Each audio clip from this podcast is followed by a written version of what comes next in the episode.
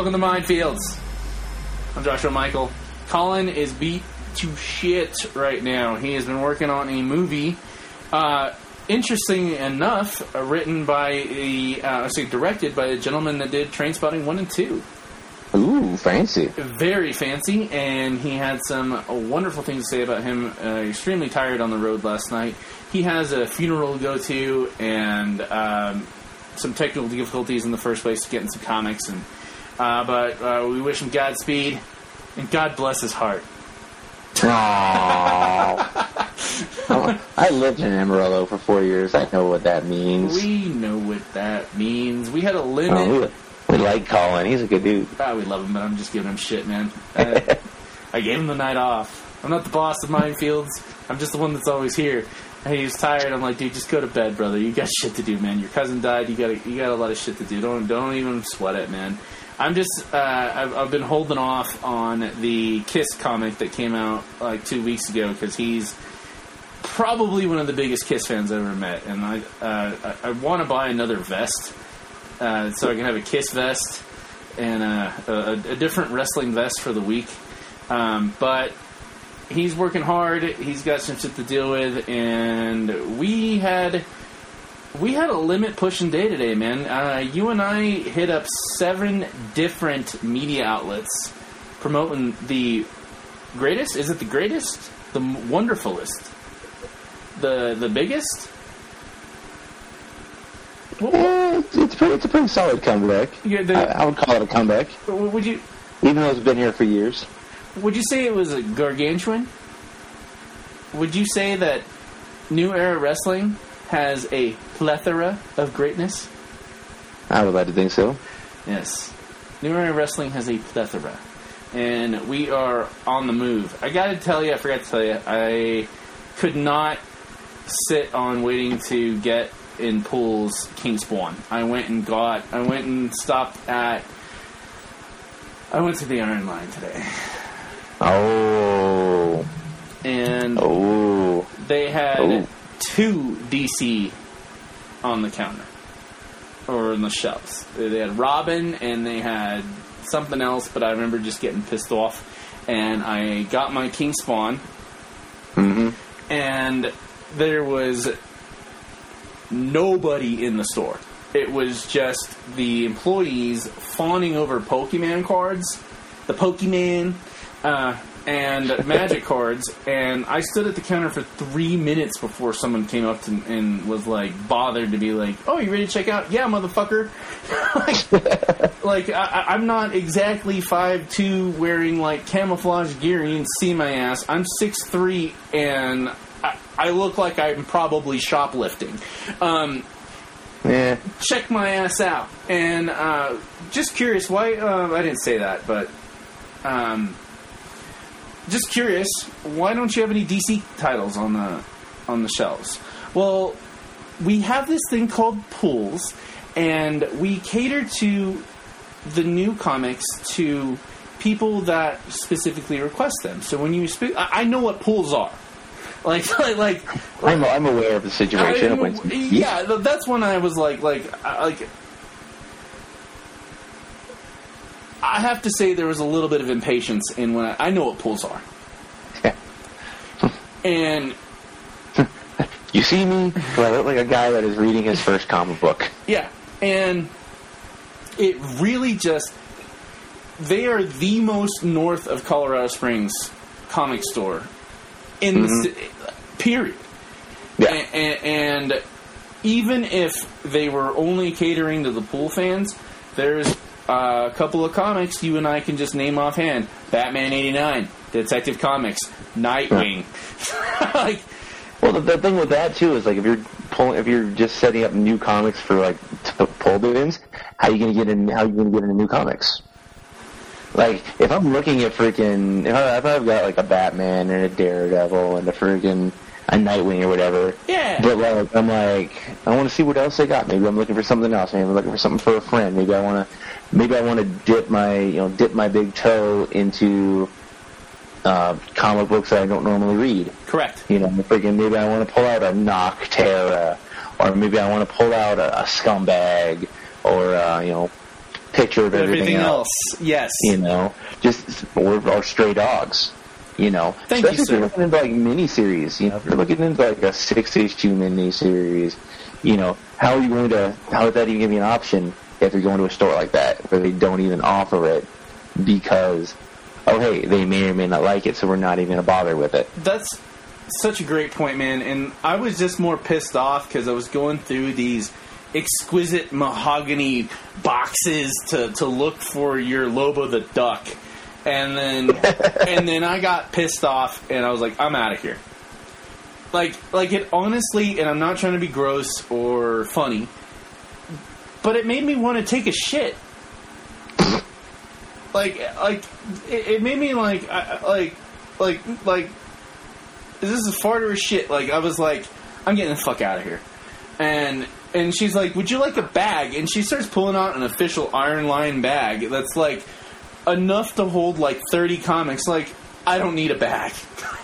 Yeah, for my for my one or two issues. Yeah, yeah. I, I don't need a bag, but like, I'm, I'm, I'm, I'm so happy you brought up that point because um, when it comes to regular life, you cannot judge a book by co- by its cover. But when it comes to comics, absolutely. Yeah. That's the whole fucking point. Well, it's, it's that, and dude, like I buy I buy a lot of comics. Like if I'm looking for a specific issue, I'll go on eBay, or I'll go on Amazon, or I'll go to a, a Canadian freaking dealership and freaking buy specific issues. oh yeah, Like it's it's I'm I'm definitely not above it. I'll look for specific issues, I'll look for first appearances, whatever, whatever tickles my fancy, and I like my fancy tickled. Let me tell you that. Oh, but dude. freaking, there, there's nothing better than like going through a bin of back issues and freaking digging through and finding that one issue you need. oh, it's the money There is shot. nothing better than freaking just digging through something at freaking like you know freaking uh, you know comic shop or freaking a flea market or freaking you know whatever you wherever you can you know someplace like Entertain Mart Yeah. you know a Hastings Yep. for those who are, who are old enough to remember Hastings and finding that one freaking issue you were looking for that that first appearance or that freaking that that last piece of a freaking multi-issue set you just could not find anywhere else and you pull it out and you're like yes Yes. You, you, you reminded me of one of the best days of my life. I was, I think, I think I was like 14 or 15, and um, uh, it was one of the few occasions where I was taken to the comic book shop in uh, Fairbanks, Alaska, and I was given more Yep. than more than five minutes to go inside. And I had some birthday money, and I found literally everything I was looking for. I was looking for uh, a bunch of Spawn cards when they had the like the large format cards. Oh, And, uh, okay. and the the movie had just come out, so no, it, this was like what 97, 98, or maybe yeah and um, I was looking like I knew I couldn't afford all of them, but the one I did want was Malebolgia, and uh, they had it, and I got a couple of Spawn comics. And I get in the car. and My dad was like, "Hey, did you have a good time?" I'm like, "Yeah, it was great." And uh, I bought my Strangers in Paradise shirt uh, there. Uh, and yeah, like uh, this is a dream come true. Like it was only a couple of things, but each one was like a relic and something I still cherish. And um, I open up my spawn cards and I find the one in like five thousand packs, like elite card. It's like heat activated, where it shows you Spawn's new costume before uh, issue. I think it was twenty three came out, where, where his his um, or twenty five. Um, his his costume like went through an evolution, and he's got the big bigger gauntlets and. And then I went home, and then Dad's like, "Well, here's a couple bucks. Uh, you give me a couple extra bucks, and uh, if you're living on base, uh, I don't know if you grew up. You didn't grow up on base, did you?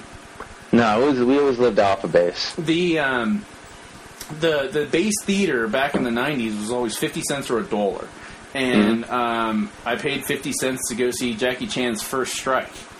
oh okay So yeah we used to go to the movies on base quite a bit so I kind of I, I remember that and and it, it all mattered.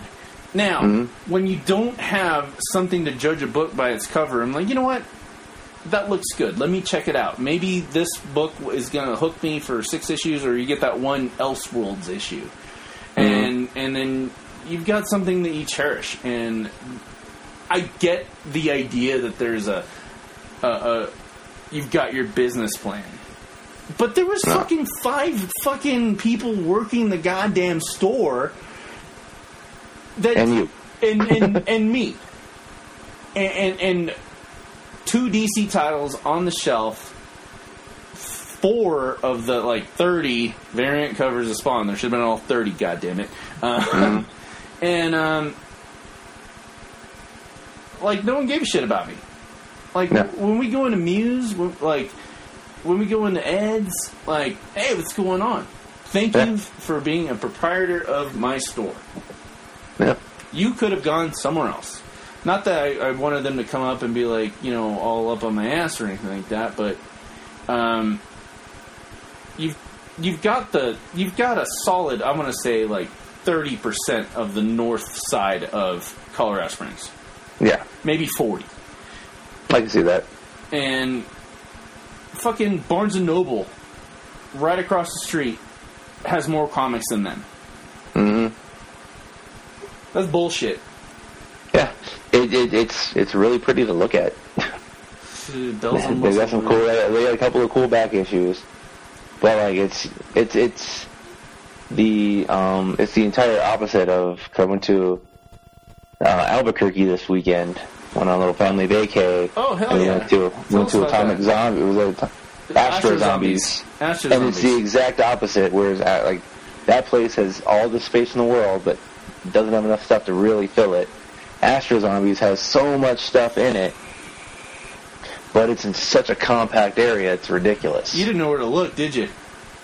Yeah, no, I you know, they, they, everything was in order. Like everything, everything worked. I was able to look through some stuff. Didn't really find. I found some uh, old school Uncanny X Men Inferno issues I've been looking for. Noise. But like other than that, I really didn't. You know, I didn't have. You know, Connor was with me, and he was kind of in a mood, and because I didn't get a ch- ch- chance to really like delve into it the way I would have had I been alone. But like, it's it's a great place. It's just freaking like they get to double the space and still be able to fill it. Oh It's yeah. just they have so much.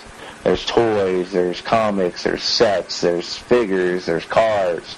Records. There's a there's a the records. There's a TV playing Batman the animated series that you can just sit and watch if you want. Garbage Pail Kid cards. Buy. Yeah, Garbage Pail Kids cards. Yeah, he's all kinds of stuff. Just so much stuff. And freaking like it just you know it just they get like I said they get twice as much space and still you know it, it would all that space would be filled. I got a story about that about that store. Okay. So uh, the first place when I, I moved out on my 18th birthday, and um, moved to Albuquerque from Guam, and Okay. uh, Astro Zombies is super close to UNM. That was where I spent my freshman year. And Okay. um, so I was there all the time, and um, but there was also like a, I want to say like within the block there was a abandoned house where the entire almost the entire first floor the second floor was caved in and you would walk up the stairs and it was almost like a balcony Oh wow. and they were having a uh, a, a punk rock Halloween show there that for some reason this house still had electricity. And and uh, my homeboy's ex girlfriend, her boyfriend was her his punk band was playing the show, and it was a costume party. And um, we're dri- we we stopped at the frontier beforehand, and we're driving there, and homeboy's ex girlfriend's new boyfriend friend was throwing bottle rockets out of his out of the car while he, they were following me, and they were exploding underneath my truck. And Oh, wow. we parked at the Frontier, which has amazing, amazing tortilla soup and some of the best tortillas you'll get in Albuquerque, off Central. And uh, I get out of my truck and I make a beeline to this guy, and I grab him by the fucking neck. and, um, and he's like, "I'm sorry," and I'm like, "That's all I wanted to hear." And we go to the show, and there's a bunch of people in like really elaborate costumes, not like cosplay costumes, but like it was 2001, and uh, not too elaborate, but as best as you can get without being a hardcore cosplayer now, where you can just order Yeah. pieces of shit and make an Iron Man costume. Mm-hmm. The guy that won the costume that night was a fat guy. Just this fat punk rocker guy. He had a no effect shirt on, some jorts, a big afro wig, and he had a, the biggest dildo I've ever seen in my life just dangling out of his pants. He immediately won. There was no. I was dressed as the crow. I had like perfect costume, leather jacket. Ah, no competition. well, um, I went back to Astro Except for Zombies. this guy. Yeah, except for the yeah. I went to uh, I went to Astro Zombies like three years ago. No, ch- yeah, three years ago uh, for a birthday party for my family, and because that's where we're all from New Mexico. And uh, me and my uh, my favorite cousin, we went to Astro Zombie because like she's one of those little shits that like I love you so much. Here's thirty bucks. Like just hand her money. And we we bought her some comics, and um, the owner was like, "I recognize you."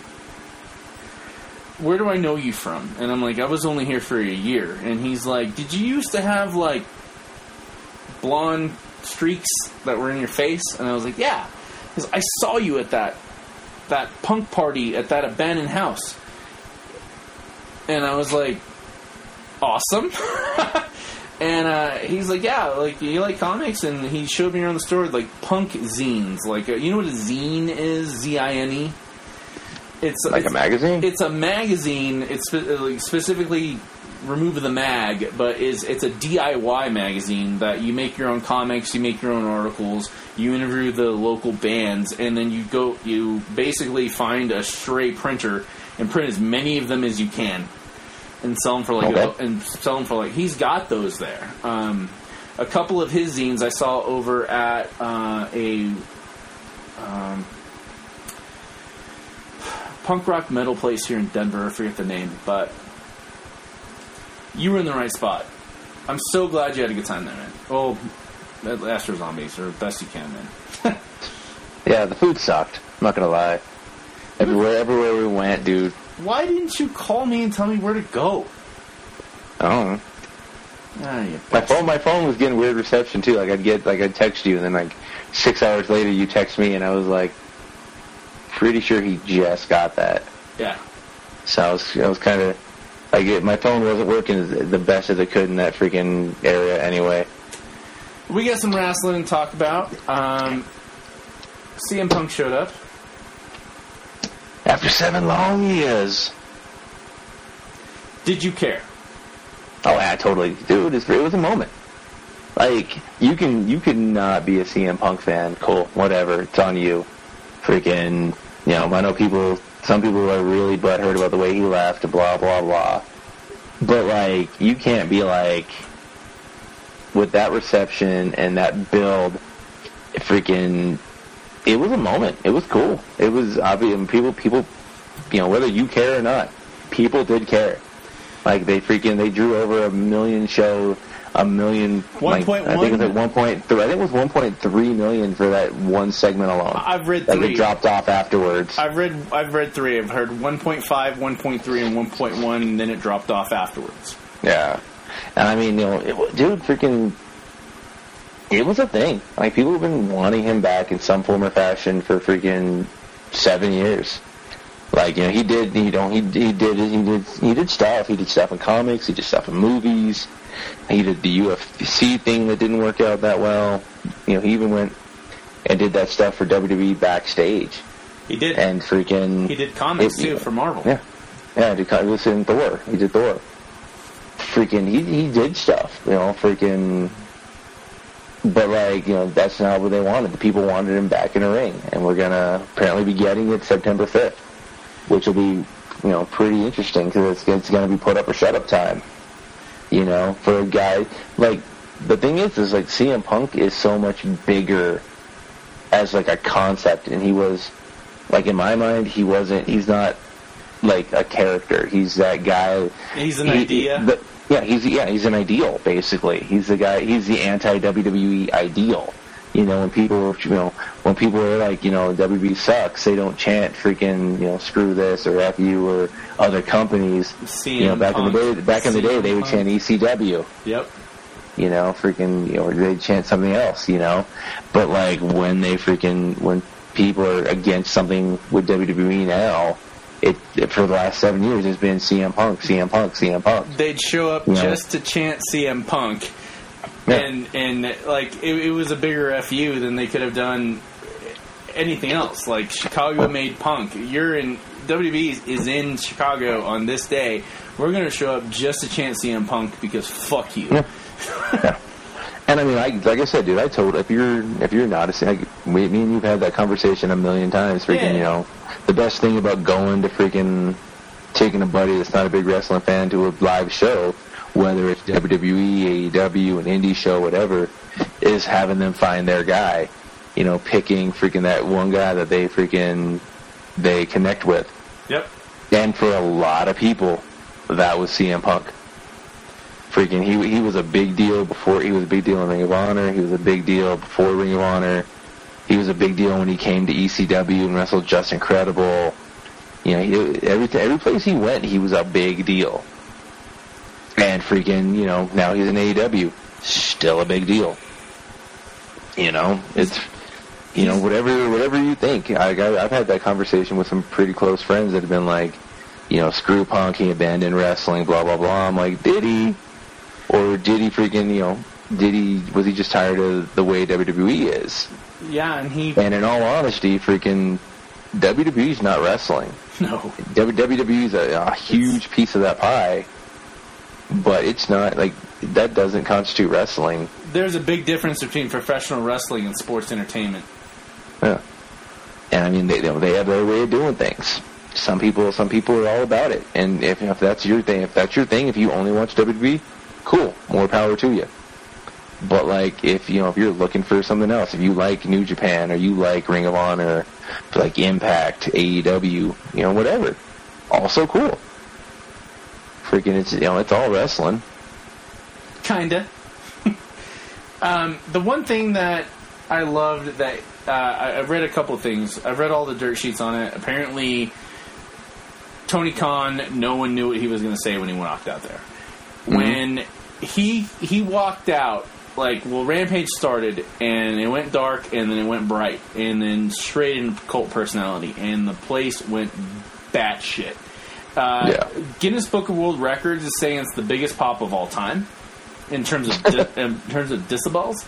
Um, when the the and it, it's such it's such meat and potatoes. Uh, it's WWE to me is like going to a restaurant and all they have on the. It's like going to Waffle House. It's it's it's it's fucking redneck hibachi. Uh, I'd rather have a bologna sandwich. Um, but then he comes out and he says, "I left wrestling on this date, and now I'm Mhm. back." And it was such. It, it was it was better than the pipe bomb to me because, like, yeah, you can hijack Raw um, because they they're not going to turn the cameras off, and they got to be careful when they stop or pause. Because if you stop or pause on someone that has something to say and they're that big of a store, but he's like, yeah, I left wrestling and now I'm back. And uh, the way he responded to fans and took photos and hugged everybody, and if you saw me in the elite, like it, it was, it, it was definitely a raging as a machine moment. Yeah. And then we have the reports that NXT is now no longer hiring indie wrestlers. They're going to find, uh, you know, brand new people to build and form in their own image, which is fine. And I, I was conflicted about that for a solid five minutes. It's either a really, really great business idea because there's they're probably done with dealing with pissy ass fucking indie wrestlers that are way more over on the indies and making more money on their merch uh, than they're doing in NXT, and then getting demoted to the main roster on Raw. Um, it's either it's a it's a gutsy move, you know, like we're gonna make our own people. Okay, fine, do it. Well, the thing is, though, they've been doing that for a long. That's why they have the performance center. Agreed, but but they, They, but they always wanted that, but they've always had. They, you know, they've they've always, you know, the last few years they've been grabbing up every any indie guy that gets any type of notoriety. right. But they're all they, but they've always been getting athletes from other sports. They've always they've still been getting fitness models. Freaking, you know, a couple of guys that came out of Colorado indie scene, freaking that went to developmental, right? were both picked up from other sports. They they were they they'd never stepped foot in a pro wrestling ring. They'd never taken a bump. They were athletes from other sports that were picked up in those other sports and then told, "Hey, uh, go find a school, learn learn basic bumping and whatnot. yeah. We're going to bring you in for a tryout in six months." Before they ever did anything, like they've been, they've been doing that. You know, you look at uh, you know, Alexa Bliss was a fitness model. Uh, yeah. Can, At a, you know, at a, they, they've been doing that the whole time. Like they're, they're not doing anything they haven't been doing. They're just taking out the hey, we're not grabbing indie guys right now. And how long is that really going to last? And a lot of times, who, who's left? Like they, they got they got everybody. They they grabbed everybody they could. They spent a good majority, a couple of years doing that. The last what five to eight years yeah. grabbing up any indie guy. I think what uh, freaking Sami Zayn was one of the first big ones. Yeah, even back to ECW, they brought in uh, Matt Sydal and CM Punk. Yes, sir. You know, they've been doing that for a while, but like here and there. And then like once NXT started and once they got over the game show portion of it, which the game show portion of it still had Daniel Bryan in it. Mm-hmm. Freaking they, I mean, they're just not. They they just really ramped it up then. Yep. But like freaking, yeah, Wade, Wade Barrett was cool, but he wasn't like a him. Him and Sheamus O'Shaughnessy weren't like they were big in you know in England and you know Europe and whatnot, but they weren't like huge names that everybody knew. They weren't like a Walter or anything like that No. or an Ospreay. But like, you know, they've been doing it for a while anyway. So I mean, they just they're just cutting off that one aspect of it until freaking people get big enough. I mean, you're going to tell me if MJF's contract didn't come up tomorrow, WWE wouldn't be offering him a deal? Yeah. Come on. No, I'm not. I'm not. I'm not saying that at all. I'm, I'm actually not. I I feel there's a disconnect here. I'm, I'm not disagreeing with you. I just wanted to hear your opinion. Like you're. I know. I'm just trying to make a point. no, no, you're making a great point about that. And like MJF, um, yeah, he's doing great. And so the thing about MJF from watching uh, Major League Wrestling was that this guy strapped his own rocket to his back. Mm-hmm. And if they put enough money in front of his face, I wouldn't fault him for it. Yeah. Not, I mean, that's that's the thing, dude. Freaking, it's all you know. It's a business. You know, you're you're you know. They tell you, you know, you're your own business. You know, it's up to you to get out there. It's up to you to get in front of a camera. It's up to you to get merch. It's up to you to go to the gym. You know, if you if you want it bad enough, you're you know people are people are willing to do whatever it takes. You know, there's always going to be somebody that wants it more. So you gotta you gotta you know work smarter, not harder, or work smarter and harder. Really, is what it comes down to. I also think the extra asterisk there is whether you want control of your character or not. Yeah, no, that's definitely that definitely could be part of it. I don't. But it, I mean, that's a person by person thing. I agree, and I don't. I don't think that all wrestlers. trying to form this without sounding like an asshole. They have ideas. Y'all have Mhm. ideas. It's few and far between that I find people that know exactly what they want and how they want to say it. A lot of Yeah. times, I want to say 90% of the time I put a camera in someone's face, whether I'm taking photos or filming a, a promo. First words out of their mouth are, What do you want me to say? hmm What do you want me to say? What do you want me to do? It- about look? that's not bad. That's not a bad thing. I'm not shitting on that. What I'm saying is, is there's a difference between the people, the like the the small percentage of people that like know exactly what they want and want absolute control, and there's people that just want to wrestle and mm-hmm. and, and and just achieve their dreams. And when it boils down to it, there's nothing wrong with wanting to go to WWE because that's what you want to do and that was your dream or that's where you're going to make more money or there's nothing wrong with that. And and it's one of the worst things that I hate about and I'm going to use a word you don't like the marks. when Okay. when they expect you to do something like you, you can't expect this gem of a person to stay in struggle where, Mhm. they're, where they're making 100000 a year or 50 but what they know when they're given direction and where they just want to wrestle and go to WWE and make anywhere from 100,000 to 2 or 3 million like Seth Rollins does um, and take direction and just and be happy there's nothing wrong with that Yeah. and I hate hearing any like, oh, like you can't believe this person sold out and did this. You know, no, fuck you, man. Let, let them live their life, man. You're, you're, Yeah. you're, you're, not you're not the one dining at that table. You know, it's it's kind of what it is. It's yeah. I mean, at the end of the day, it's it's people. It's decision by decision. It's person's decision. You know, it's it's super cool to be like, oh, I didn't need to. I didn't need them. Mhm. If they wanted me, I didn't want them. But like at the at the other side, though, you know, people get you know, people get their you know their livelihoods there. For people, some people are there for decades at a time. Some people are there for like 11 years, and you might see them on TV for a year, but they're still they're taken care of the whole time. right. Exactly. You know, it's it's you know I, I, was never was never my deal, but freaking you know might have been cool, might not have been.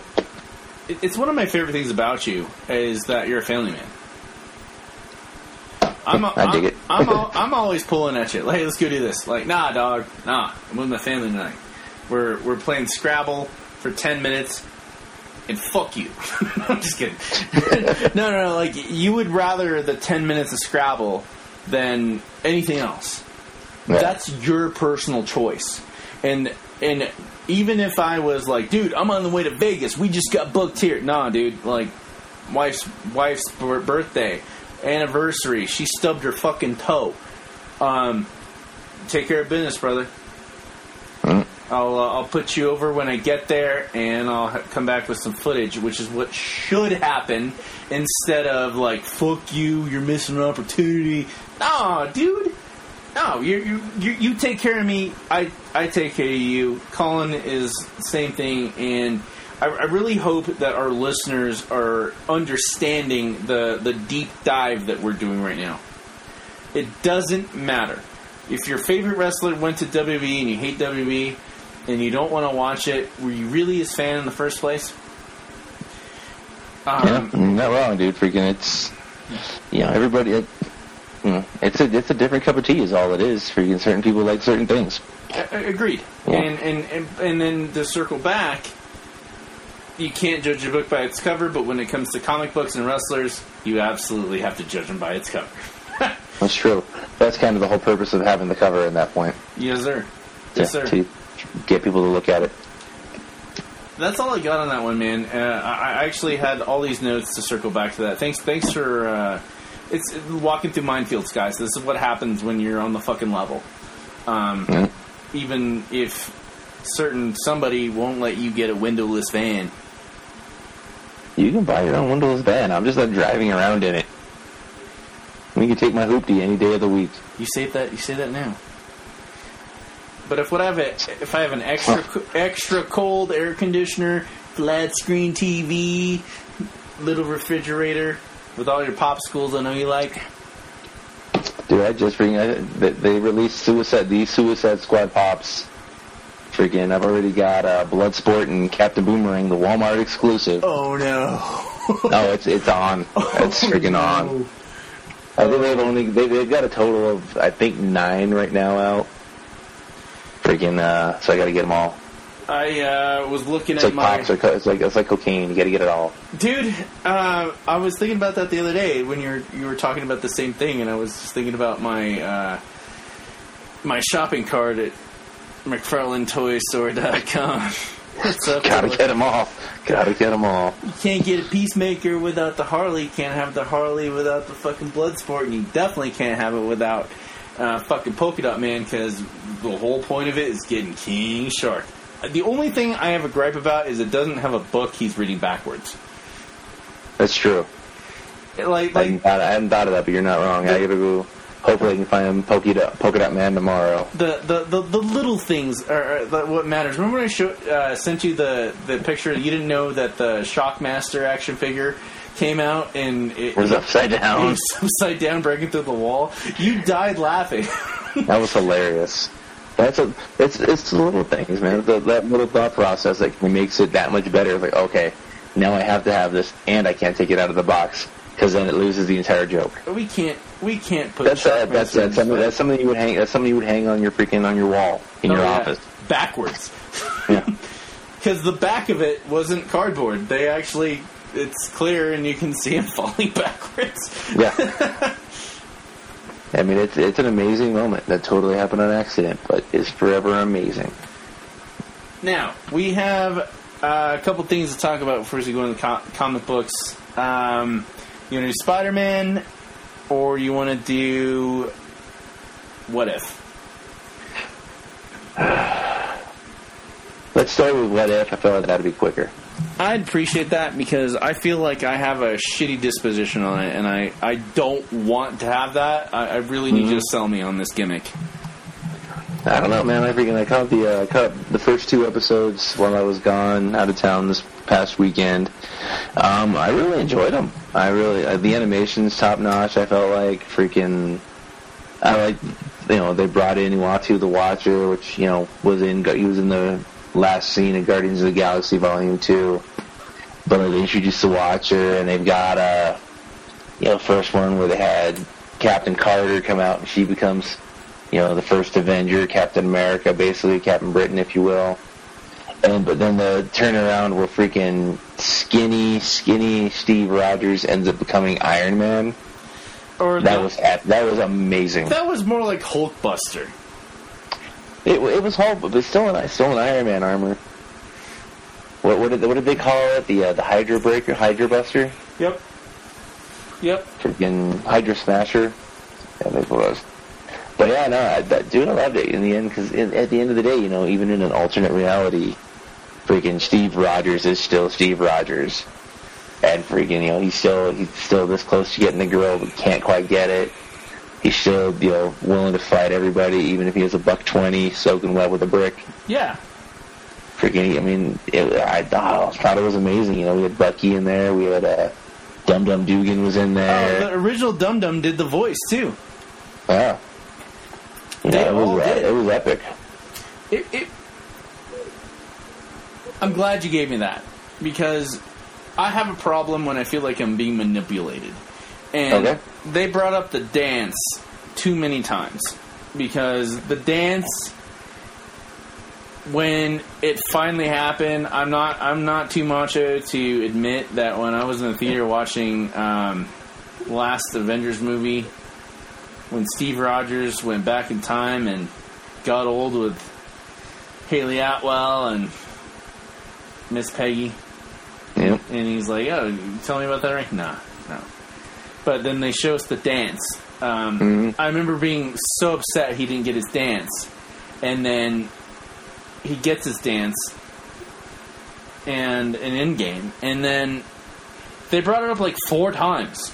I, I, I felt I felt emotionally manipulated, and I, I felt even more emotionally manipulated in, part, in issue two, episode two, when it's the swan song of Chadwick uh, Boseman, and and we're getting Yondu, and Michael Rooker said he would never play Yondu again, and but you're not going to say no to Marvel, Yeah. and, and I get that, but there was it was all these. It was a kick-ass story, and then they would bring it in to the the reins that they had you by the balls, and like of why you emotionally were connected to it. And I felt I felt manipulated, and that's why I was pissed off about it. Yeah, I mean, they, they're, they're definitely. Pull, I wouldn't say manipulation, but I mean, they are definitely pulling at the heartstrings. You know, they definitely, they definitely. They, I mean, these are, you know, these are characters that you freaking, you know, we've grown up with, you know, as, as since children, childhood. Yeah. You know, while, you know, people and people who've just been, if you're just into the movies, you know, you're still looking at 13 years worth of connection with these characters Oh yeah, you know, since the first Iron Man movie, I believe, came out in 2008. freaking That was a good day. you know they they you know you've run the gambit with these characters you freaking you were there when Yondu died you know you were there when freaking the portals opened up at the end of Endgame and freaking you were there when they were like get this man a shield Yeah. you know all all that stuff you know Marvel's been Marvel's been doing this the whole time you know they've always played these characters emotionally and even when it's basically a comedy like freaking Guardians of the Galaxy, you still care. Oh, Like 100%. fre- fre- when, when Groot bust out freaking at the end of the first Guardians of the Galaxy, we are Groot. we are Groot. It was like, oh, you bastards, you got me. Especially when you see like little Rocket Raccoon's hand held out, and Mhm. and and uh, there's a lot of little things, but there was a build up to it. This was a Yeah. 45 minute, like expertly animated, by the way, just like you Yeah. said. But like, it, True, but it's still it's still the same. It's still the same characters. They're just in different situations. It, it's still Chadwick Boseman as Black Panther. He's just not Black Panther. my now he's Star Lord. my point is, kiss me in the mouth, take me to dinner first. Yeah, but I mean, you know, like I said, it's still, you know, they're still taking their time. They're, they're still, they're still pulling at the same emotional heartstrings with the same characters. They're just in a different, in a different story. You know, and I, I'm, I'm interested to see where they're going to go with it from here. You know, I know they dropped the third one tonight, and I'm, I'm interested to check it out and see where they're going to go with it. Because I mean, that's the thing is eventually, you know, it looks like we're going to eventually get Marvel Zombies, which will be crazy you know, because then it'll be interesting to see if they go full bore with it. You know, I, I personally want to see if they're going to utilize this to at least experiment with the idea of mutants, Agreed. Or if they're going to use it to bring in the Fantastic Four as like a debut, I'd prefer Fantastic the Four. last, the last, uh, the last episode possibly. I'd prefer the FF just because they're the first family. Yeah, and establish that. Um, I'm I love the fact that Jeffrey Wright, who played uh, Peoples Hernandez from the first for the redo with uh, Samuel Jackson uh, Shaft as the Mhm. Watcher, I love that guy, man. Like, uh, like they, they picked all the right people. I guess I was. Uh, I do have to say, just to be 100% transparent, um, last weekend when I watched all of them, I had four ex girlfriends going, "What's up?" you poor, poor bastard. It sucked. it, like, like, yeah, I date hot chicks. I could pick one, two, three, four. I picked none. I'd rather be alone because all y'all are nuts, and I'm already in a shitty emotional state, and uh, I might as well put what if in, and then I get pissed off because they didn't pick the right guy to play this guy, and like, yeah, like I, just, like I said, I gotta be transparent about it uh, because Gotcha. just minefields, you know, like. y- Well, I mean, you got to be. I mean, if you're in, the, you know, if you're in a state of mind, freaking, you know, that, that kind of that can definitely affect affect your viewing capabilities. You know, sometimes it'll make it better depending on what show's on. Sometimes it makes it worse. yeah, Sometimes you find little things and they become big things because you're already in a pissed off mood. Yep. Hell, man. I was in a pissed off mood when uh, I found out that Alberto Del Rio was like beating on Paige. I was about to drive down to fucking El Paso. I don't know. It's yeah, Well, we yeah. It's never condone that. That's for sure. Eh. we got. uh Tell me about Far uh, No Way Home. What were your impressions on that? Ah, that finally, you know, just freaking. I know it was like you know, I feel like a couple days earlier, Feige was all like, "Oh, the trailer's coming, the trailer's coming." You know, and freaking, it, it got here finally, and it, it'll be interesting to see what happens. Freaking, we got a. You know, Spider-Man doesn't want everyone to know his business, and he goes to Doctor Strange to manipulate his way out of that, and you know, zaniness and, and zaniness ensues. I have. I, I'm, I'm worried that I'm going to come to the point because Colin is a solid like eight years older than me, so he's read Spidey for like I want to say like 12 years more before I did. And Mhm. um, when the Clone Saga happened, he tuned out, and it was his favorite in the whole world. There, like there was nothing better to him than Spider-Man. There is Ben still Reilly for life, yo. there is still nothing better to him than Spider-Man than before the Clone Saga. And when the Clone Saga happened, he it, it, it just like his parents got divorced. It was his fault. Um, like it was it was bad. And um, I, I, I, he he'll tune in every now and then, but it's it's with like egregious. You made me do this, and Yeah. um, the preview, we see hints of uh, Sandman, Electro. We obviously uh, see Doctor Octopus, and we see uh, the the pumpkin bomb from an obviously voiced Willem Dafoe, and um, yeah, of course. But then, I'm still hoping, just hope it's freaking a Ned Leeds freaking Hobgoblin. Dude, We, we, dude, we had so much Green Goblin in the, freaking the Sam Raimi's and oh yeah, freaking we had in the Amazing Spider-Man series. I was like, dude, come on, give me give me somebody else for a change. It's like it's like Joker in the Arkhamverse, you know, freaking everything had to have Joker in it. right. And it's like give, give me like Spider-Man has such a rich freaking rogues gallery. Give me give me a give me a, Sandman, who was the best part of Spider-Man Three. Oh, hands 100 oh, down. dude, hundred percent. When he went, and, we went and met, met his daughter, and we're talking about Mhm. heartstrings here. Like that was something else. Get out of here. Yeah. I just Yeah, I mean, you, you made a whole movie with Mysterio last time. That was great. You know, we have Lizard. There's a, there's a million characters you can go into. Give me you know, Doc Ock all over again. Yeah, Yeah. give me give me a you know friggin' Venom's just hanging out. It's And got its they're, own movies now. they're about to push uh, "Let There Be Carnage" back to January. Oh, really? Yeah. Um, now here's Oh, because Spider-Man's coming out in December. That's right. And here's the thing that you you don't know because uh, you you and I have talked about Spider-Man and what we do and do not know. thing about Spider-Man is it's littered. and it started getting littered in the mid '90s when they make this like left turn, Clone Saga, uh, all this other stuff. I don't even think about because I'm gonna get pissed off. Um, Oh, one one last day. one last day. But one last day is one of four fixes when they fucked up and everyone got pissed off. Mm-hmm. Spider Man is littered with fixes that were just like We went too far. we, we went too far and now we're going too far on the fix and we really hope that you buy this Joe Quesada cover. Joe Quesada illustrated the whole thing and wrote it and so it's supposed to be special and it's a fix and then you find out that uh, Spider-Man's got a new hat. Spider-Man has a new hat and not only that but when he got his new hat his daughter died that he didn't know was Mary Jane was impregnated with, and Aunt May's back alive. Uh, Like it's it's it's shitty fixes at the worst, and we're getting one last day where Parker's like, well, maybe Mary Jane can remember me and May, and like, hey, you're, you're you're fucking up the the spell.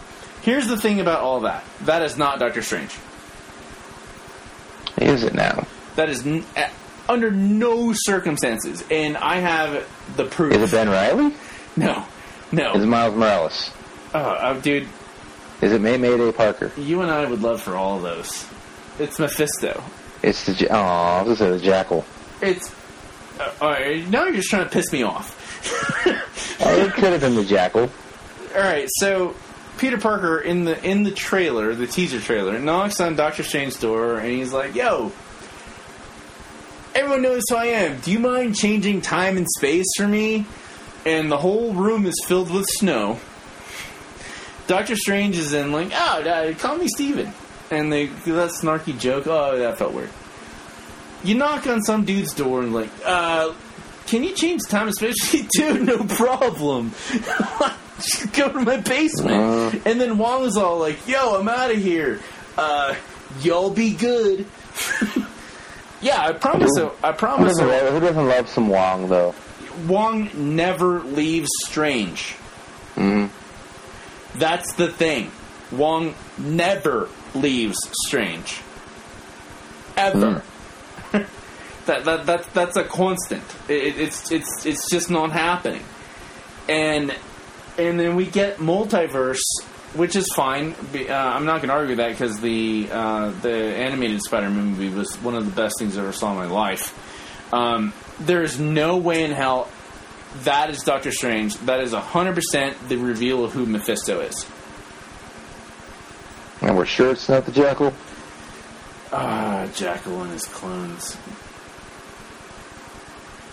I'm, I'm not buying saying? it. I'm not buying it. That's how they're like. Because remember in uh, the whole hubbub during WandaVision was like, that's obviously Mephisto or Mephisto's coming, and it wasn't Mephisto.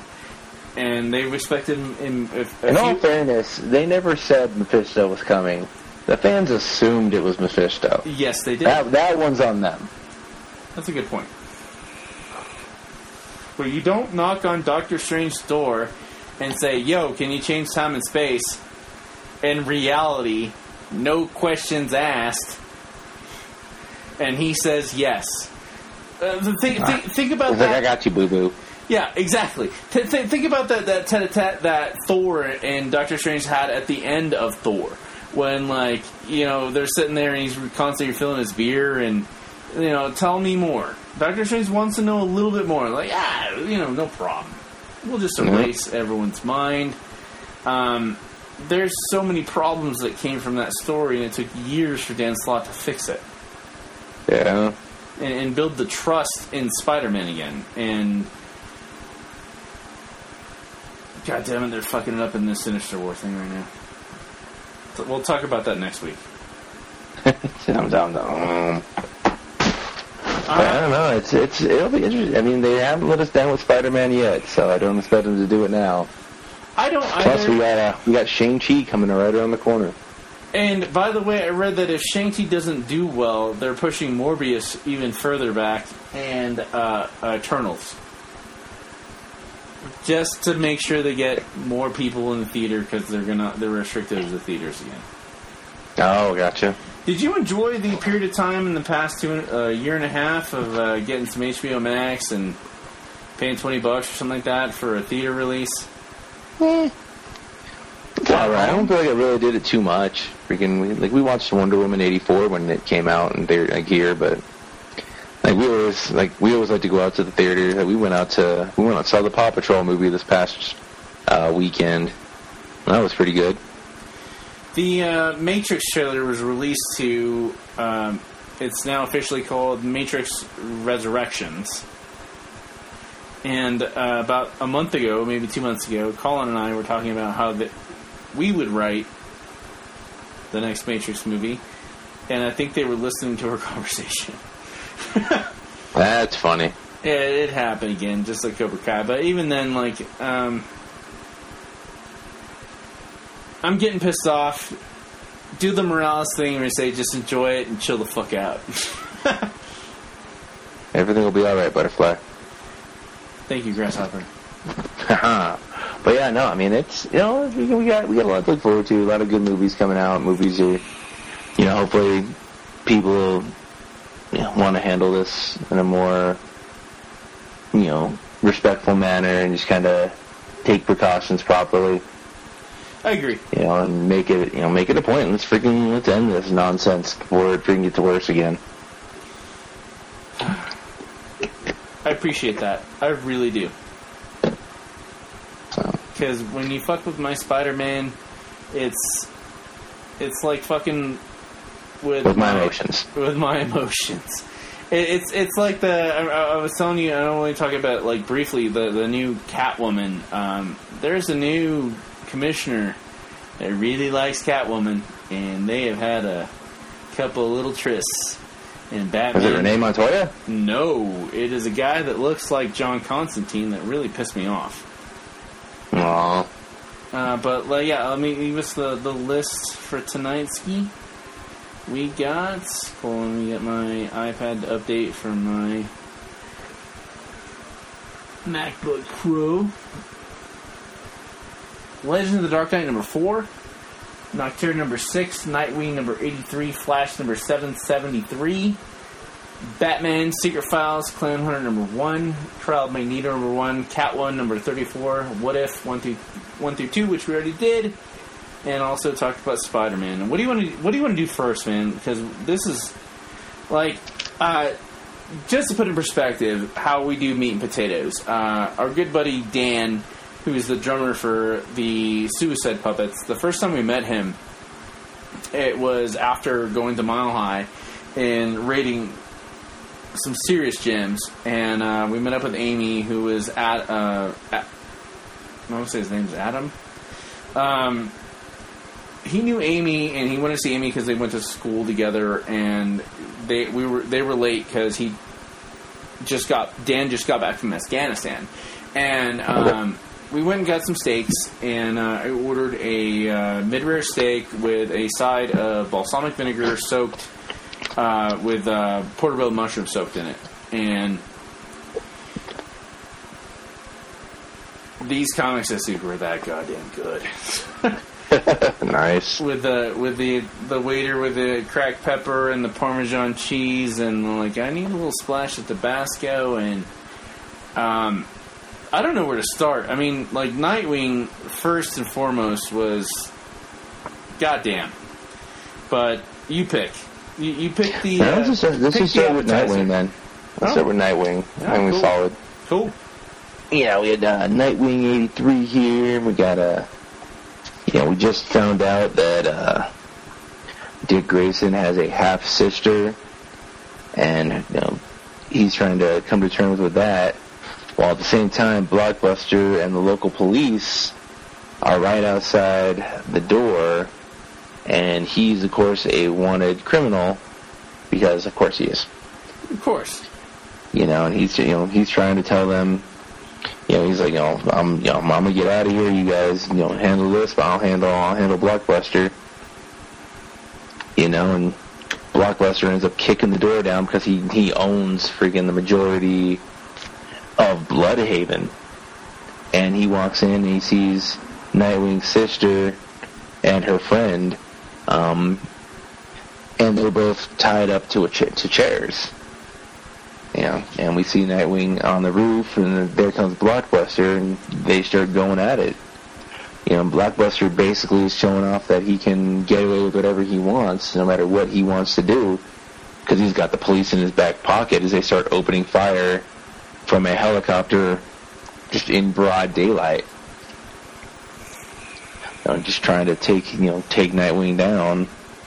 Of course, they, you know, Nightwing is, uh, eludes them as you know he is wont to do, and then ends up back at his place with Oracle and Tim Drake Robin there to help him out. There's, Turns out he ends up sleeping for two days. Oh, two whole days. So basically, the equivalent of three months. Yeah, probably the most sleep he's gotten in years, except for maybe when he was Ric Grayson. We're not going to talk about But that. uh, yeah, please no. You know, and he started. You know, he turns out that Tim's been doing patrols for him to keep everything safe. They haven't. There's been no signs of Heartless anywhere in town. You know, and then Dick's talking about how he needs to get.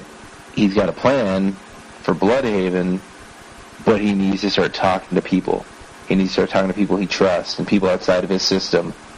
So he ends up talking to uh, to Leslie Tompkins over at her clinic. Ends up talking to the the, the Titans. Ends up sitting down here talking with Lucius Fox, and then he ends up talking with Superman, just trying to get different people's perspectives on his plan, and I guess try, trying to set, trying to see if people will talk him out of it. That's the appetizer with Superman. Now, he talked to a few people before Superman, where he got his name from. I love that they referenced that. I did not know that until like a month ago when you mentioned that to me, and then they brought it up mm-hmm. in this comic. I love the fact that, that DC integrates integral history. And what are you doing in Metropolis? I want to talk to you.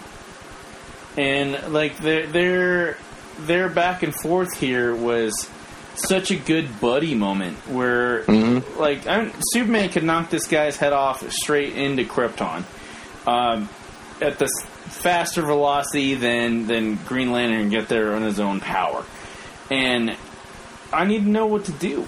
And Superman gives him the tells him you got to make a choice. Yeah. love the fact that like they're talking about. It, he's like, you know, I need to talk. I need your perspective. You have a unique perspective. And Superman is, is just like basically, like, oh, because I'm an alien. And then Nightwing just instantly is like, no, you're, you know, because you're one of the most human people I know. It's one of the best parts about Superman.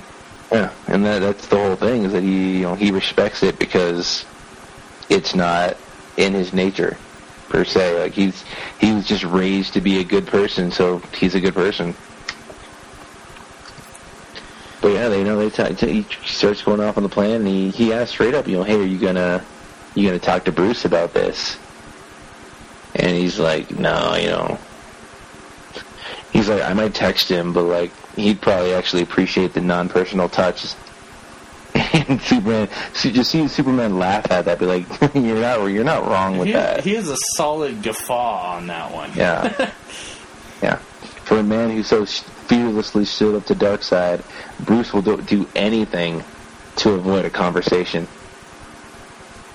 You know, and then he talks about how freaking, you know, Nightwing talks about how Alfred left him so all this money, and Superman just instantly changes. Oh, I'm, I'm so, so, you know, I'm sorry about, you know, Alfred. And he's like, I looked, you know, I looked up to him greatly. And he's just like, you know, you know, it takes it takes Dick aback a little bit. You know, you looked up to Alfred, and he's just like, of course, you know, the world would have, you know, would have been lost without the heroes he raised, without his generosity, his love, and his support. You know, and then he's like, you know, you're a lot like him, and all he can say is, you know, thanks. You know, I posted on uh, Facebook. Remind me, I posted the uh, Alfred getting his neck twisted by Bane a year and a half ago, almost 2 Mm-hmm. Yeah, Facebook reminded me of that. Like, and I feel like we're like five years ahead of that. And the absence of Pennyworth is not to be ignored. It, it, Yeah. it, it, it's it's more than it's more than Gordon. It, it's it's Yeah. more- it's it might even be almost equivalent to losing Batman, but not as close.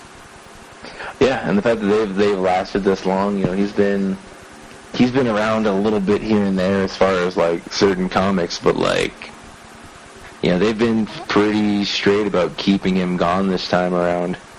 Yeah, I'm sure he'll be back at some point, but Of course, as of as of yet, he's yet to really reappear in the main bat titles. do you think that that would be the new rule? You know, like we talked about a couple weeks ago, like there's no bringing back Uncle Ben, there's no bringing back Batman's parents, unless Flashpoint style. And um, you think it might be a new rule not to bring back Alfred? Eh, maybe, maybe not. Like, I you know, they, I mean, they, Damian, when they killed off Damian, it was a pretty big moment. They did that Oh. whole silent issue, and that was intense. And like, well, they brought him back within, them. I feel like a year, year and a half. And you know, like they really, I think that I really wish they would have explored that a little deeper. I agree. Because like now it's not even now it's not even mentioned. I agree. you know that you know losing a child is probably one of the most horrible things that could happen to somebody and like they they they they scratched the surface of it but we did not get that deep dive we could have got to really see where they could have gone with that had the right person been in charge at the time There's a lot of scenes in this uh, art art wise that really hit hard for me. I'm gonna flash back here. Scroll back. Okay. We've got Nightwing escaping miraculously in a fucking Apache helicopter. uh, Yeah. Swinging like I love how we get more intuitiveness on his nightsticks, and then we get like him showing up, falling asleep, and Barb putting him asleep and just giving him that like heartfelt like you know, good night, Dick. And then we get him showing up in Metropolis. He's basically posed as Spider Man. Superman's like, uh, not telepathic, but you're here. Let's talk. And then they're they're sitting there in front of the, the, the Daily Planet globe, like just chilling. And we get Yeah. true emotional, like, like poses. You know how much I hate talking heads. And then mm-hmm. and then we go a page further and Dick is looking out the window, he's got his fist to his head, and then when Barbara like it, it was I would expect this to have been like a year and a half, maybe two years in the future when she in three panels in in this stoic pose holds his arm, holds his hand, and then just plants it on him. Yeah. Go get him, Boy Wonder. That that was even better than like. And I know how iconic you know you hit the jackpot Tiger was, but go, Yeah. go get him, Boy Wonder. No one else could say that to him. Especially, remember I called you last week about this episode, this issue, and I'm like, he's out of the shadow of the bat Yeah. and she's the only one that could say that. She plants it on him, and then we get the the the, the press junket. We see uh, homeboy here covering up his hands. He looks just like Romulus from uh, Wolverine Origins. Um, and people are cleaning up the. We, we got the three-legged dog. We got the the the sister and the mother that they didn't know anything about, and then I know it's stupid, but we see his phone with all the uh, the explosions from Cass and the the text messages from Damian and the smile, and then and then we get to the actual phone call from fucking Bruce. Yeah. Dressed as Batman. Like this isn't. You can tell this isn't something like planned. He Yeah. just he saw it and he just he responded. Thank you. Yeah. That is a perfect way to put it. Yeah, he didn't think Yeah. about it. He picked up the phone and called. Yep. And the photo, Yeah, and while he's looking at a picture of Alfred and Dick. great smiles. Look at those smiles. The composition on these, all these panels, where they split it, like uh, even down to the cover. Remember how I was like such a mark for the uh, cover like five issues ago, where he like jumped off the roof as like Robin, and then like went into like Nightwing, old school '80s. Um, This is thought out. This is. I hope that the people reading this are are really seeing. Uh, am, I, am I going out on a on a too much of a tangent here? That I'm I'm feeling that that Dick is out of the shadow of the bat because now he's honored Pennyworth. He's got money, but he doesn't give a shit about it. He he wants to help the community. Like No, I think it takes it in a different. It's a totally different. It is. It's, it's a totally different beast than what Bruce has ever utilized his money for before. You know, he's always trying to beat crime, and Dick's going about other ways. And I think it's. I think it does take him out of out of, out of Batman's shadow, and it puts in it levels the playing field. If not, put it definitely puts Nightwing on a different level. Do you ever think about that when you're developing your character as a wrestler? About how to do that sort of next step? Oh yeah, no, definitely between trying to get stuff together and you know work towards getting further up the card, or if you're working on a tag team, or you're working on breaking up and breaking up a team, something like that. There's definitely thought processes as to setting up the new, the next level, changing things up ever so slightly. That way, when you fully go there, it's it makes sense. It does, but it also affects all your fans. Where, Mhm. where where you see all the different shots here, where you see Barb and the three-legged dog, and then we see Dick on TV, and then we see Batman. It's it's affecting everyone, and then we get to what's his asshole's name? Heartless. Heartless. Like at first I was like, is that a Professor Pig mask? No, it's Heartless. I see all the hearts. I get it. Yeah, Uh, now we see. Yeah, we see he's also watching, and you know, he's talking about how he owes him so much. You know, he made me who I am today, but I have plans for Blüdhaven, and they don't really live up with Dick's vision. And I'll have to take his heart before he gives it to the city. So there's there's some type of connection between Heartless and Dick Grayson. We just don't know what it is as of yet. Probably his uh, sister's mom's other uh, bastard child from another circus. It happens.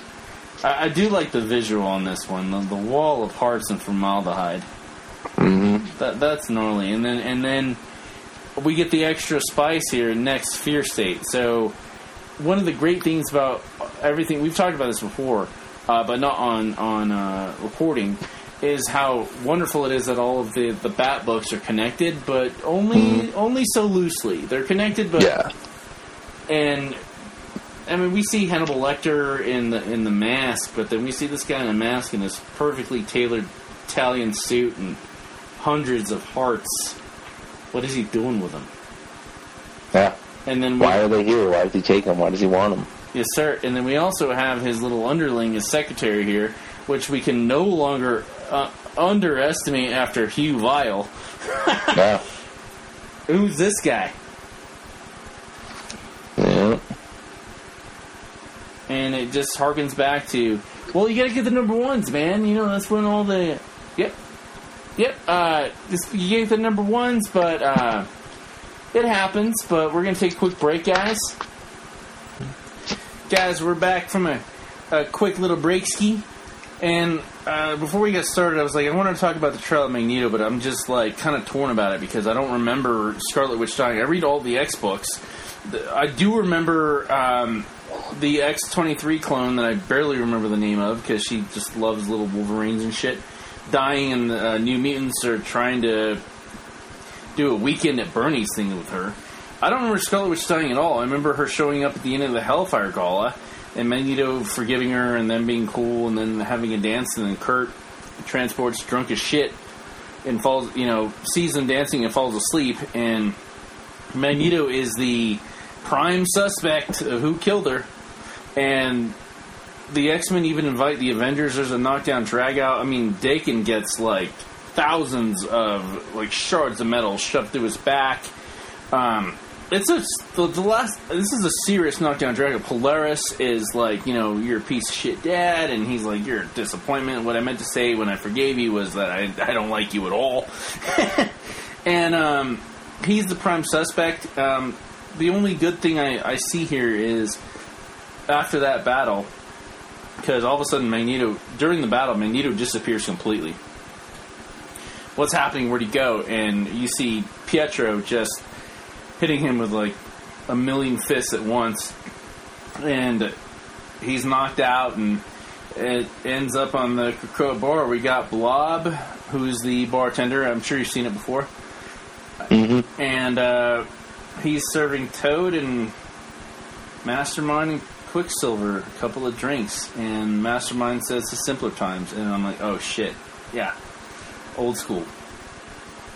The, Yep. the only one missing is is Wanda, and Magneto's fucked up, and Toad goes crazy, and then we get these semblances of where Scarlet Witch is at. She's dead, but she's not dead. She knows she's dead, but she knows she's not actually really dead. There's there's a great little uh, explosion of flowers out of her evisceration at the end, and some more strange symbols. Where am I? I don't know, man. I just I, I think this is unnecessary. Yeah, I can see that. Yeah, I mean, all it says is that they just they found her dead at the end of the Hellfire Club gala, and they're basically like, "Where's Magneto?" Why is Magneto even important right now? There's so much better stuff going on with the vault. I mean, they barely touched on that in two issues, hmm where um, X twenty three and um, not Proteus, um, Polaris. not Polaris. I'm spacing as Darwin and another dude go into the, into the vault, and they're there for like 190 something years, and there's so much other meat and potatoes, and why put Magneto on trial? I mean, like if anything, I'd want I want to know where Sabretooth has been since Krakoa was founded. He killed a human on their first goddamn mission. And then uh, he comes back, yeah, we succeeded. And like, yeah, we just made these rules where if you kill a human, we're gonna fuck you and put you in a never-ending abyss of uh, of nothingness. Sorry, dude. Um, yeah, they made the rules after. It's like you know, a bunch of petulant kids playing tag, like I said before. Mhm. I guess I'm just pissed off about it. I don't know why. The art was great, but Yeah, I haven't gotten a chance to read this one yet, and I think it's cool, but we'll just see what happens with it, I guess. we got to give me some Nocterra, man, because every time Nocterra comes out, I fall asleep. Oh, you're sleeping on something good, man. Freaking, this is Denver's own Nocterra. Freaking, Are we booking her? Are we booking her? Oh, I wish. Hmm.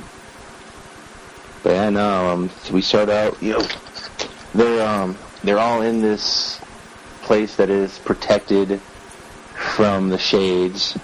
But we go back to where uh, we this book starts out, where the shades have first come out, and they're just obliterating everybody, talking about how uh, it was just it was just total carnage. Their skin had some kind of sharpness to it that just made it was like it was made of thousands of tiny blades or shards of black glass. Death by a thousand cuts. Yep. Slicing through people, mm, this over and over again. All you could hear was the sound, and it sounded like a, a parent telling their child to be quiet, just hush. and we see Val and Em as kids running through this crowd, just trying to stay alive. And we end up waking up in present time, and Val's looking at uh, Tobias while he's talking to Blacktop Bill. And we find out that Tobias actually was the one that sent Bill to murder his own brother and his grand that that granddaughter and anybody else that was uh, with them. And Val grabs a gun and is pointing at the back of Tobias's head. And before she can do anything, uh, two guards sneak up behind her and have their guns pointed at her. And we end up going through this um, little bit of a monologue where Tobias talks about how, you know, his brother was so smart, but he was just he was basically too smart for his own good, and he was he was too busy being a dreamer. And while you know, while I, you know he was busy being a dreamer, I was busy being a grown up, and you know, funding all his nonsense ideas. And look where it got us. Is that like her blaming him for everything? Yeah, well, he's uh, he, yeah, he's trying to blame it. You know, he's uh, you know, she, Bailey, the the granddaughter, is just mad that this guy basically had her grandfather, his own brother, murdered by Blacktop Bill and his goons, and all Blacktop and Blacktop Bill just just for fun, um, doesn't even kill him. He turns him into a shade. He makes him into the monster that you know that he brought to Earth, basically. Right, right. I'm, I'm, I guess my question is more inclined to he's the petulant child, the shitty fucking member of the family that brought doom to us all. Yeah. But you know, all they're looking for now is this this book that apparently was all his brother's, um, basically his brother's journal, but had uh, at least a, uh, quite a few of the answers as to how to possibly, you know, what to do next. Basically, it talks about a, a place they can go and the type of light that could cure what's going on, that could fix the problem, basically. And she ends up telling him where the book is, because if not, they're just gonna throw him out there and let Grandpa come in and kill everybody. Right? And you know, he he leaves them to go get the book, and the two guards are there. And of course, M, Val, and Bailey get away utilizing some flash bulbs. But Tiberius he does get the book, and um, sends you know, and Blacktop Bill shows up, and he's just like you know, and he's like, no, just go, just go kill him, just go, just go end this already. I've got the book, and I'll let you, I'll let you look at it, and you can, you can. And they're talking about the uh, the language of the shades, and he's like, I'll let you talk to the shades as much as you want. That way, you can kind of figure out more about them Is and it- learn their language. Is it is it vocal or is it telepathic? Um, it's it's a vocal sound. It's a sound, but it's it's you you can't understand what it is. Did, did they even put it in letters or do they make scribbles? It's a lot of scribbles. Lovely. I dig it.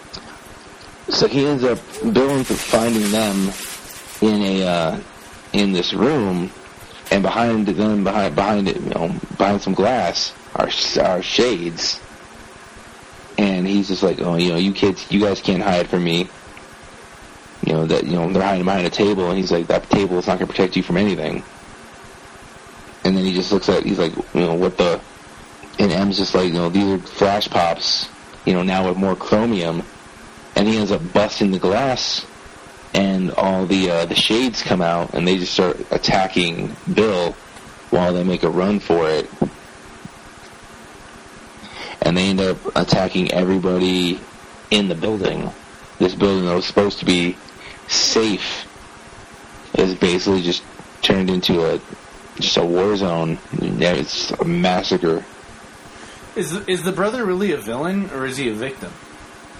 Oh no, the brother the brother's a villain. He he did this you know, he he brought this all upon himself. He's willing to destroy what remains of his family just to get more power. Because he thinks he can this book is gonna take him to this place where everything's, you know, beyond beyond the light basically. I, I was Yeah. I, I was thinking it'd be more of like a they would go a little bit would, would giving him the anti-hero be more of a cop out or is it better that he's a like full on villain I think I think it works with him being a full on villain. Like he's he's all just about you know himself. He's he's about getting to that point where he's he's out. He as long as he's out, he's okay. He's fine with every, anyone else. Everyone else can die. He doesn't care. Like they're making they're making a run for their truck. That way they can escape. And Tiberius is the only one left, and he's he's got a gun, and he's talking about how you know you know, you think because you had some dream in the dark, you know things, you know. He's talking about what is Eos, you know, what's the origin of the dark, and most important, who is Knox? You know, these are all these are all questions that nobody has the answers to as of yet. Emery kind of has gotten a flash of this because, you know, he was turned into a shade a couple issues ago, though they were able to reverse it because it was quick enough. But he's like, you know, if you don't know, then you don't know anything. He's like, you have no map. You're just driving around in the dark, you know. But don't worry, the truth is coming for you. It's sneaking up right behind you. And he notices they're looking at him differently, and he's like, "What are you guys looking at?" And then we just see Tiberius ripped in half Oh, by his no. brother, who's tur- who's turned into a shade, that's awesome and freaking Bailey's just like, "Grandpa," and he's speaking that language. And like, but he's he's like, you can tell he's still holding back. He's not trying to get to any of the three of them.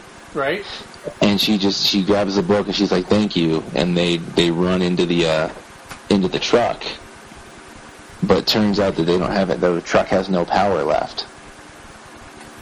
So they were just kind of they were able to uh, get the car moving because they were downhill. And the the shades are just chasing after them now. And they're just like, "We just got to get we just got to get down this hill. We'll figure it out." And the whole time, like Val's just like she has no idea what to do, but for the first time in a long time, she realizes she has hope. that's all You know, she she she realizes she can see the sun, and she's just talking about how you know hope comes to you at different moments in your life.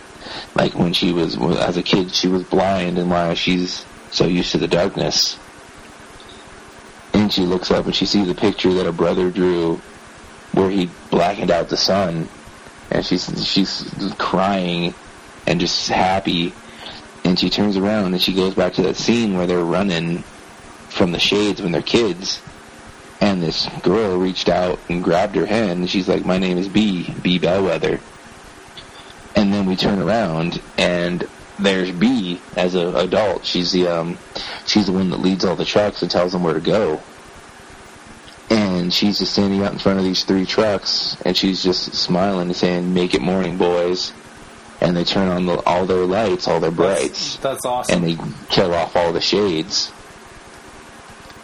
that's and awesome man good. like Yeah. moment of desperation it happens in a little shitty truck I, I Mhm. love when that happens Yeah.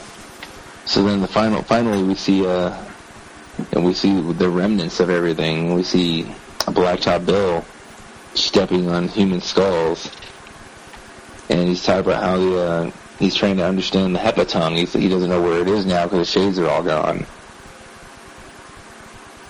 And this guy is like, "Help me! The, the door over there, please, sir. I'm hurt." And then he looks at the door and he's like, "Okay, my shades." let's get to know one another. and that's where the uh, where the issue ends. With Bill looking for the shades in the remnants of the building that should have been hope for everybody, but ended up being everybody's doom.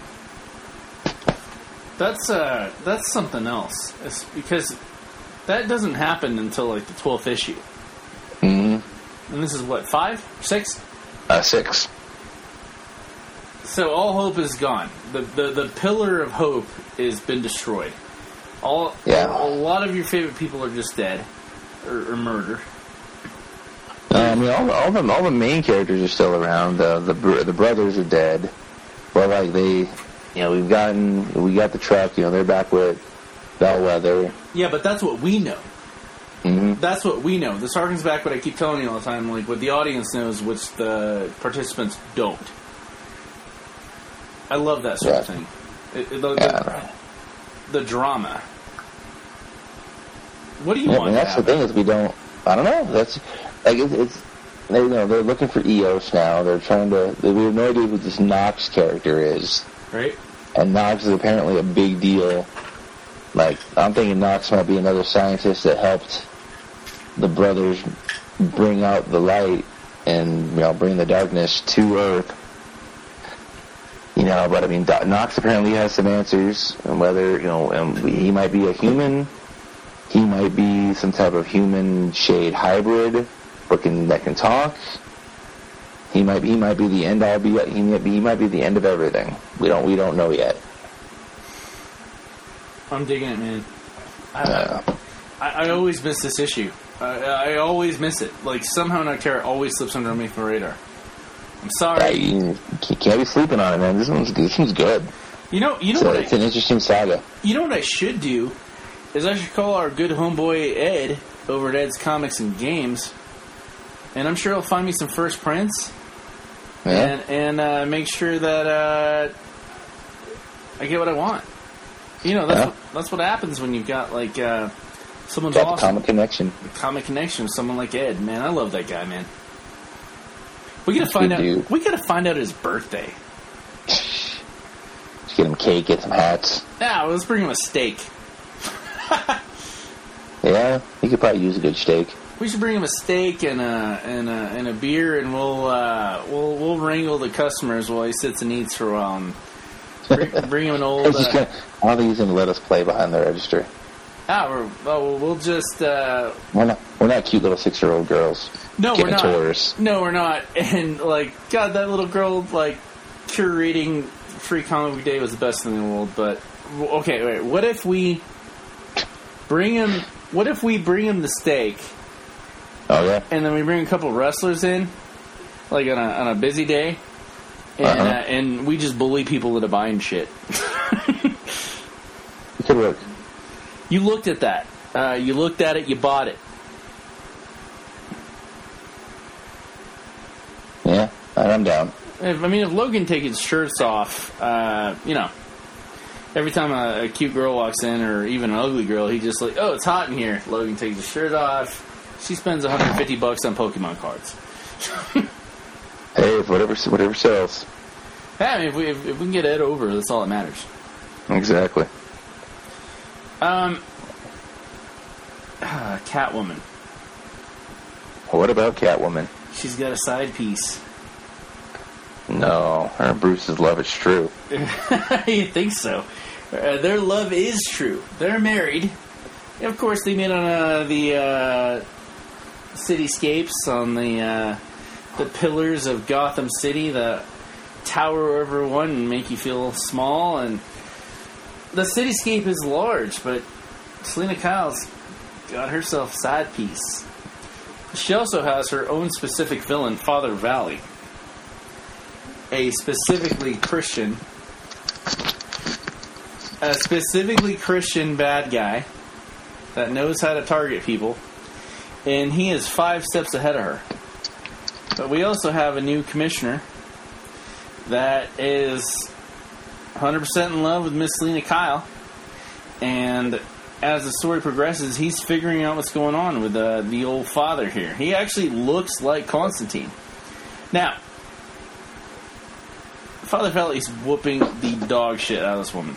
I mean, like, th- there is a knock down, drag out, tete-a-tete on this, and it it just happens. Like the, she's in love with someone else, and as this new commissioner, it figures out that Father Valley is not only what Selina thinks is two steps ahead of her, he knows that she's ten steps ahead of her, and who he's targeting, and shows up to protect the wonderful woman in the wheelchair that I forget the name of uh, because I've just started reading Catwoman.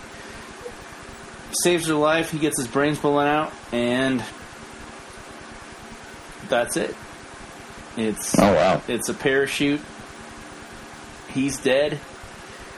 There's someone else in Selina's life right now, and the bat knows it.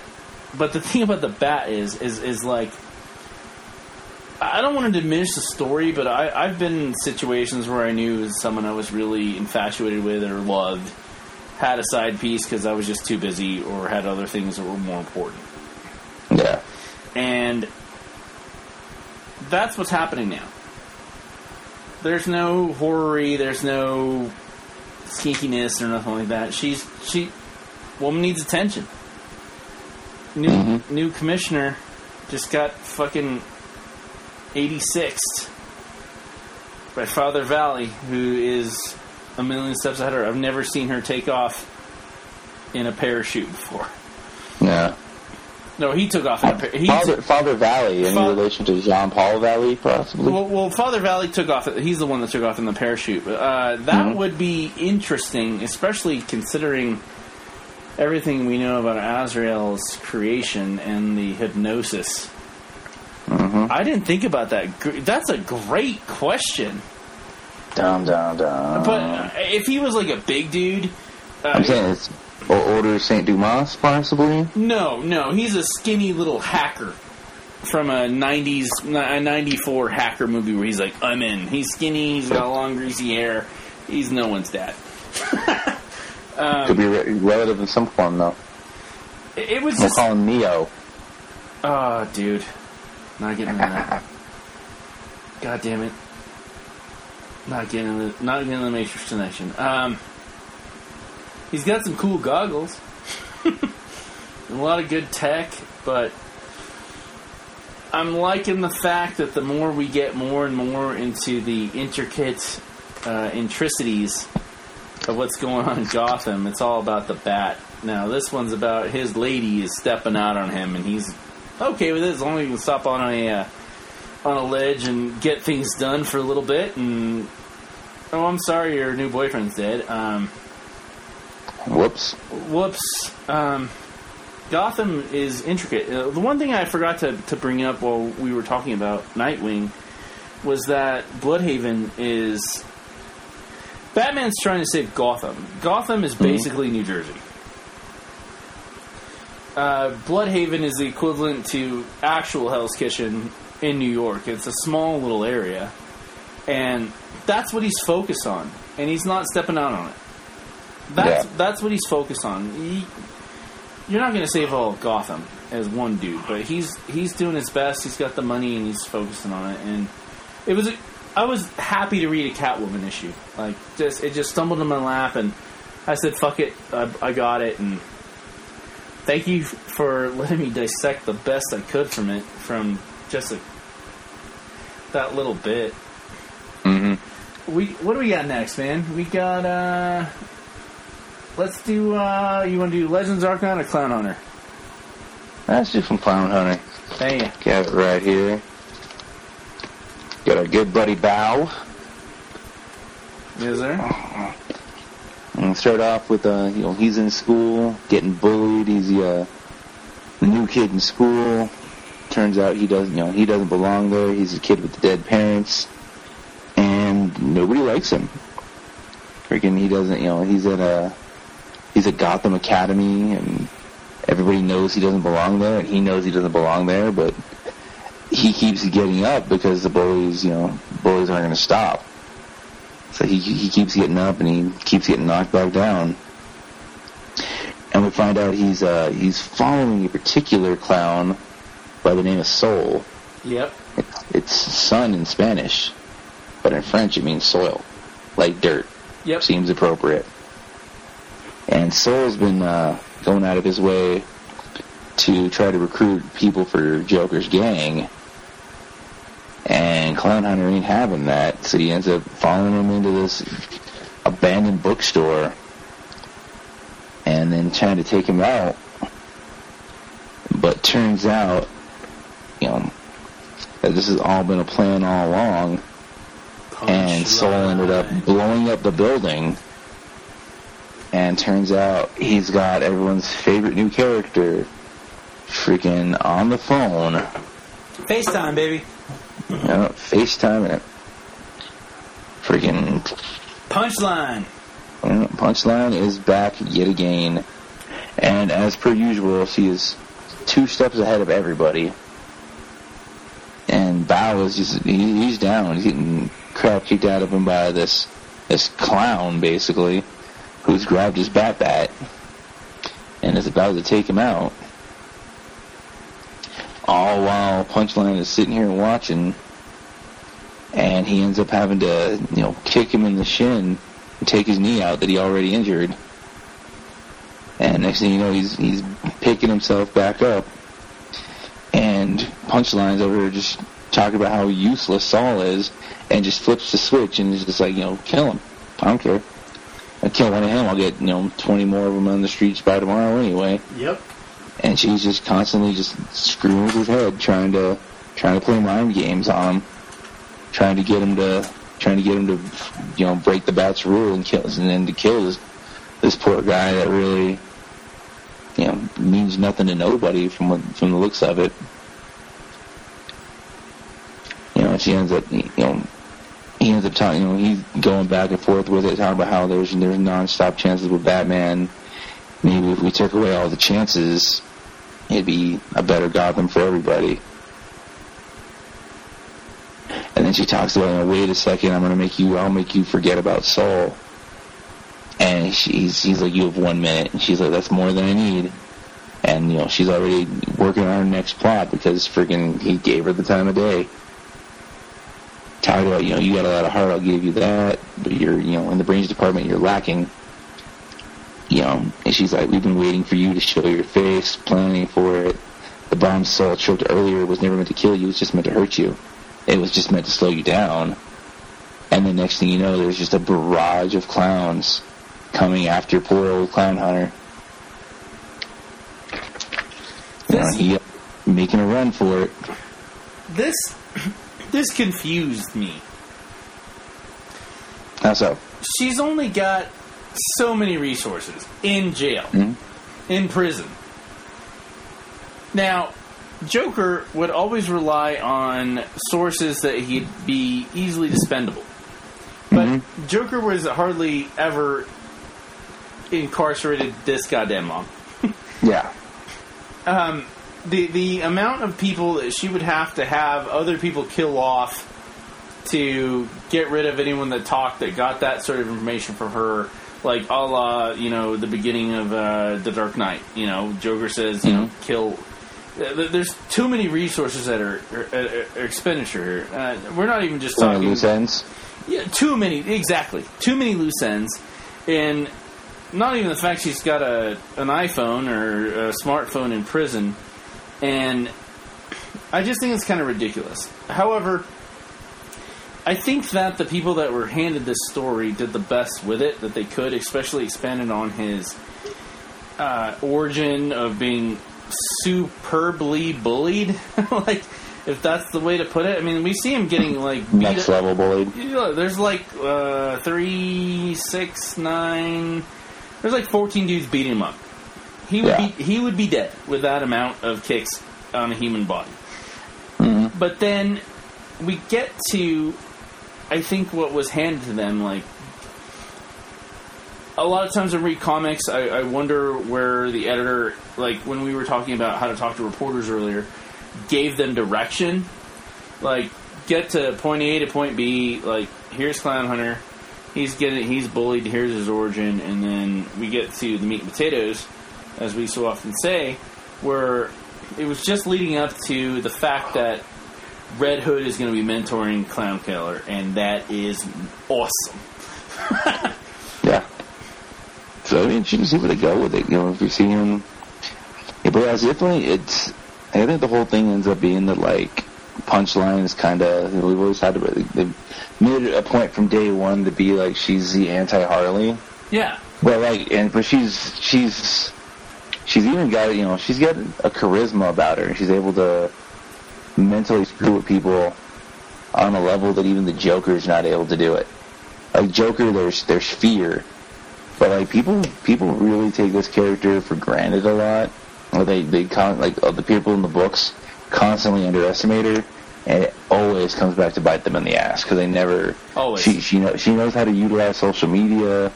She knows how to she knows how to manipulate people to get her way. Like she, she knows how she knows how to do it with a smile and get away with it. So that's that's a different level of mental manipulation because you know the Joker's a bastard. You know he, you you know you should be terrified of him.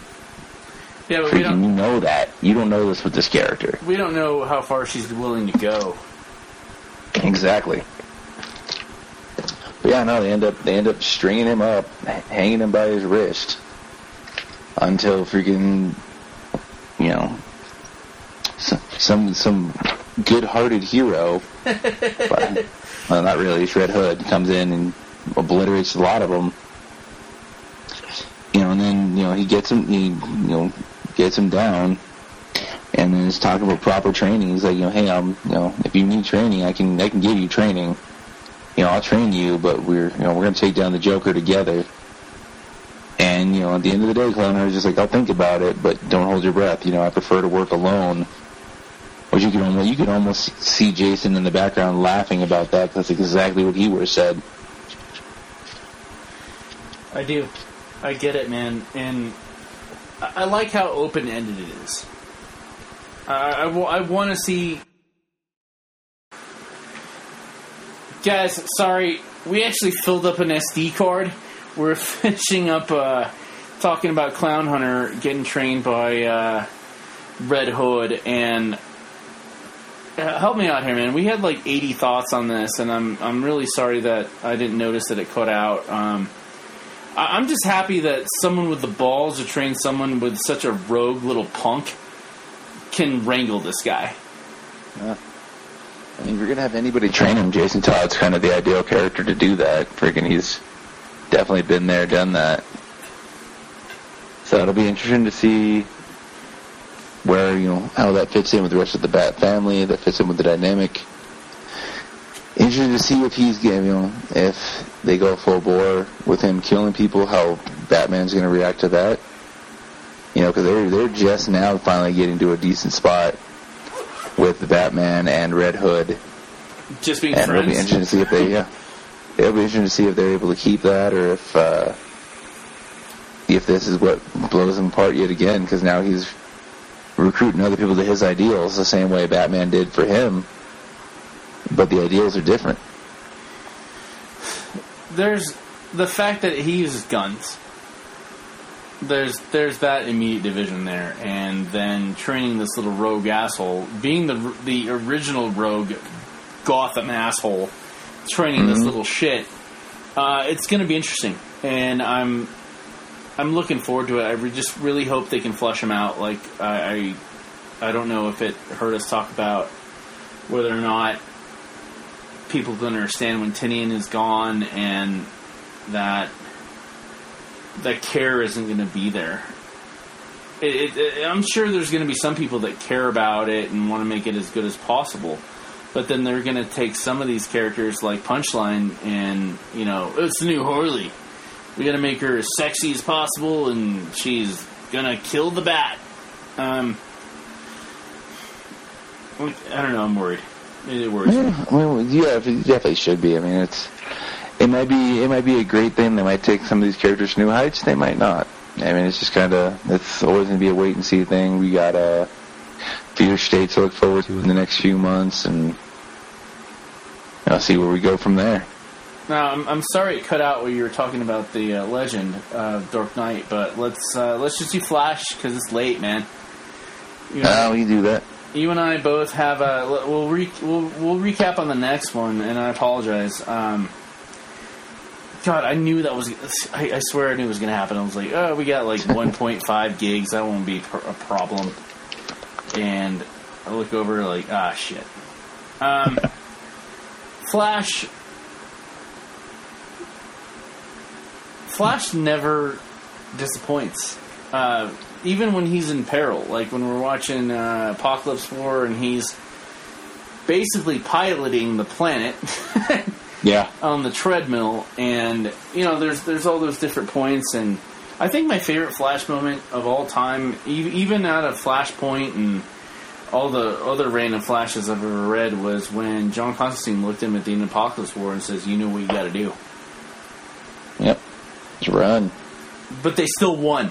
They still won, and that was the point.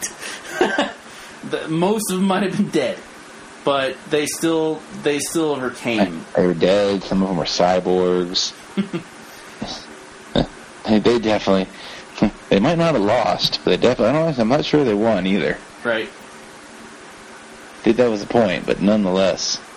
How did you feel about this issue of Flash, man? Especially, I, I always dig those uh, issues or any comic where like homie lost his job and like other rich dude shows. Ah, come on, man! Like, come work for me. We'll, we'll Yeah? we'll make it happen. Free lunch. It's a good lunch too. But yeah, no, I mean a lot of the time, it's you know, Flash is kind of one of the emotional centers of the DC universe. You know, he's always, you know, he, he's always able to use his speed in new and different ways. But a lot of the time, he always, you know, it's he's got to think and he's got to use his, you know, he, he uses his heart and he tell you he's more willing to talk to people than say a Batman would be. And a lot of times it plays up in his favor. You know, we've got Wally West as a Flash now for the first time in a long time. You know, he's, you know, able to find work thanks to Mr. Terrific and his Terrifitech. You know, he's able to utilize, you know, he's an engineer now and he's able to utilize his ideas to work with this new group of scientists and help them make stuff make sense. But at the same time, he's able to slip out at a moment's notice when, you know, crime is afoot. A foul. A foul, if you will. And turns out, um, Heatwave is attacking at the pier. And Flash has to make a break for that. And try to handle this. You know, he's trying to hold people, he's trying to help people escape and get away from Heatwave. But before we get to that, before we get to that, like all these scientists that are like bigger, badder asses dudes, like everything's melting. I'm arguing with you. I'm arguing with you. Like, hold on a second here. Flash is like, hold on, using the wrong metal. using the wrong metal. Uh, Yep. we don't care. We're gonna go to lunch. Uh, if, if it works, you know, acquisition it. The uh, computer will order it. And, and then, all right, like he was just a grease monkey, like working on actual nuts and bolts, and now he's.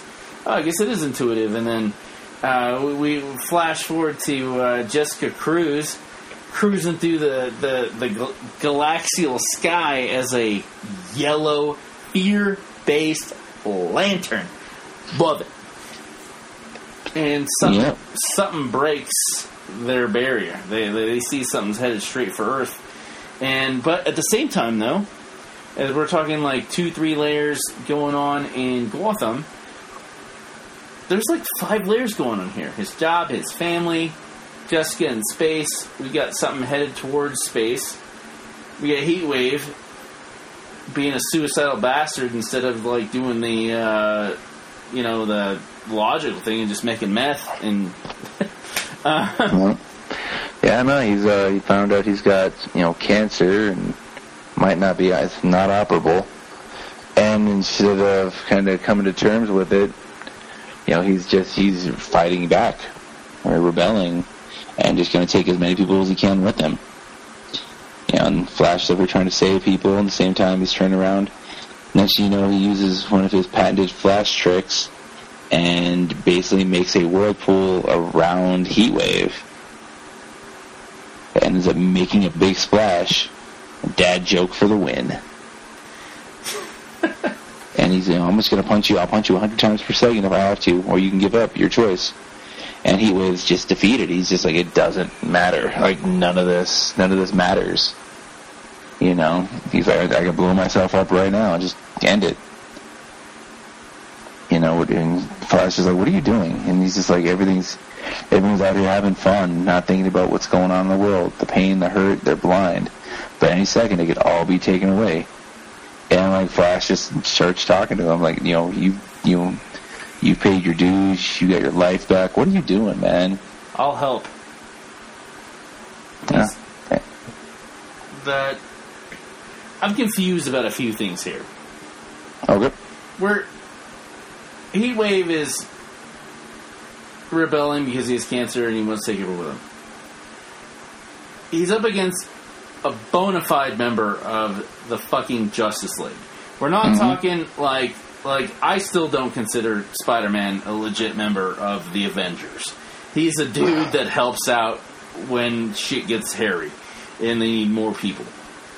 But he's up against the Flash and the Flash is he can travel back through time. Like I would have written this like I'm gonna vibrate at the same exact vibrations of your cancer cells, kill them all, and uh, save you. But am I gonna do that, or am I going to also realize that the point of your whole story here is you have an asbestos heat protective suit that is so atomic age 50s, like an asbestos suit. Like, like he's got a couple of flamethrowers. He's got no superpowers, and he still takes the guy that you know leads him to the paddy wagon, not not an ambulance. Uh, There, there's so much more that could have happened here. I mean, I get the heart, but I would have. You got the powers. You're a member of Justice League. You, you're, you're, you're saving things left and right. Vibrate the cancer particles out of his body. Um, go back in time and stop him from smoking his first cigarette. I don't know, fucking anything than beat up a guy on the pier, uh, all uh, you know, falling down. if, if you've ever seen that movie, um, and then lead him to jail to, you know, die in the hospital wing, and then go have uh, basically Thanksgiving dinner with his gorgeous brunette wife with ketchup on his face. Uh, I got a problem with this one, man. yeah. I mean, at the end of the day, like he talks about himself. He's like, you know, it's not just being a hero. It's you got to inspire people, and you know, how else you gonna change the world? And he talks about, you know, I've got a doctor friend of mine. I'll send, you know, I'll have him come help you. You know, and that's the whole thing. He's, he's here to inspire people. He wants to make, he wants to legitimately make the world a better place. And sometimes it's that inspiration that'll do it. When just, you know, superpowers can't. Right. You know, and, that, and then he realized, oh crap, I gotta get back to my real job.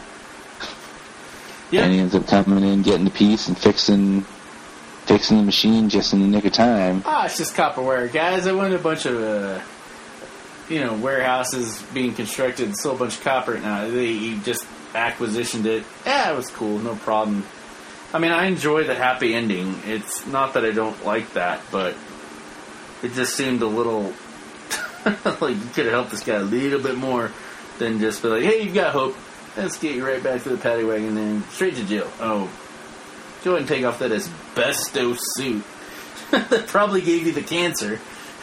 Well, I mean, that's the thing. When we end up with a happy ending, freaking Flash is home with his family, got some ketchup on his face because he's saucy. Gotta love a good dad joke. Good, good, good. Oh, I got a. I I found a really good tomato uh, sauce recipe the other day. Oh, nice. Uh, one of my customers gave that to me. Oh, awesome. That's always a good thing.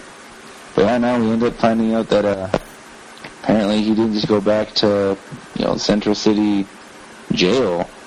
He's in uh, good old heat waves and now in Belle Reve. And before he knows it, he's just like, Waller, what do you want? And she's just like, what I want, Mr. Rory, is to give you a purpose. Ooh, that was the. Oh, I was And like uh, Waller, Amanda Waller. I gotta say, she's my favorite comic book character as of right now. I, Nice. lo- I love that woman. I love. she's just like when she walks down the hallways of the prison that she has all of potential members of Suicide Squad or was it Project? That's not Project X. It's uh, Task Force X. Task Force X. Uh, do they hear her coming with her gigantic brass balls jingling and jangling? I'm assuming she keeps them in her purse, but I could be wrong. Um, you know, she's got you know the she's worried about playing uh, golf uh, with the senator this weekend. You know, That's true. that's the real that's the real problem. Mm. But yeah, no, apparently we will find out in uh, the pages of Suicide Squad and Swamp Thing what will happen to our good friend Mick Rory. Excellent. Some of us might already know. Yeah. Especially if you're reading from the future, last week's, next week's comics. We got. It's true. I'm looking over the list for the comics: King Spawn, Spidey, Avengers, Superman versus Lobo, Ice Cream Man, Conan the Barbarian, uh, Thor, Wonder Woman, Black Widow, Cable Reloaded, Mom number two, Superman 78, Detective Comics, Reptilian number three, Checkmate number four, Action Comics, Mr. Miracle, uh, New Darkhawk. Uh, Colin could be on his deathbed, still working, and we're like, uh, "We're recording. Hey, I'm busy. Uh, we want to talk about Darkhawk. Uh, I'll, I'll, I'll make the time." Yeah. uh, Vader, that Texas blood, something's killing the children, Teenage Mutant Ninja Turtles, Department of Truth. Um, I'm just more pissed that I bought the cover of King Spawn that wasn't the one I really wanted. I didn't know it was out yet. You missed out. Yeah, you know what I should have done is not have gone to the fucking Iron Lion and risk being late home for, from work on my lunch to get the uh, this painted monstrosity. Oh, we'll get it. We got. I remember Some days you just can't win. We still won. We're gonna hear. we're gonna hear back. We're gonna. People in the new era. People are gonna know that new era is shit. We got good comics. Indeed. We got good action figures. We got the best booker. You got your artist in residence. We, this is Mindfields. You want to lead us off on this one? Yeah, this is Mindfields. This is dangerous. This transmission is over. Buy the shirts. Buy the shirts, goddammit. Twenty-two dollars.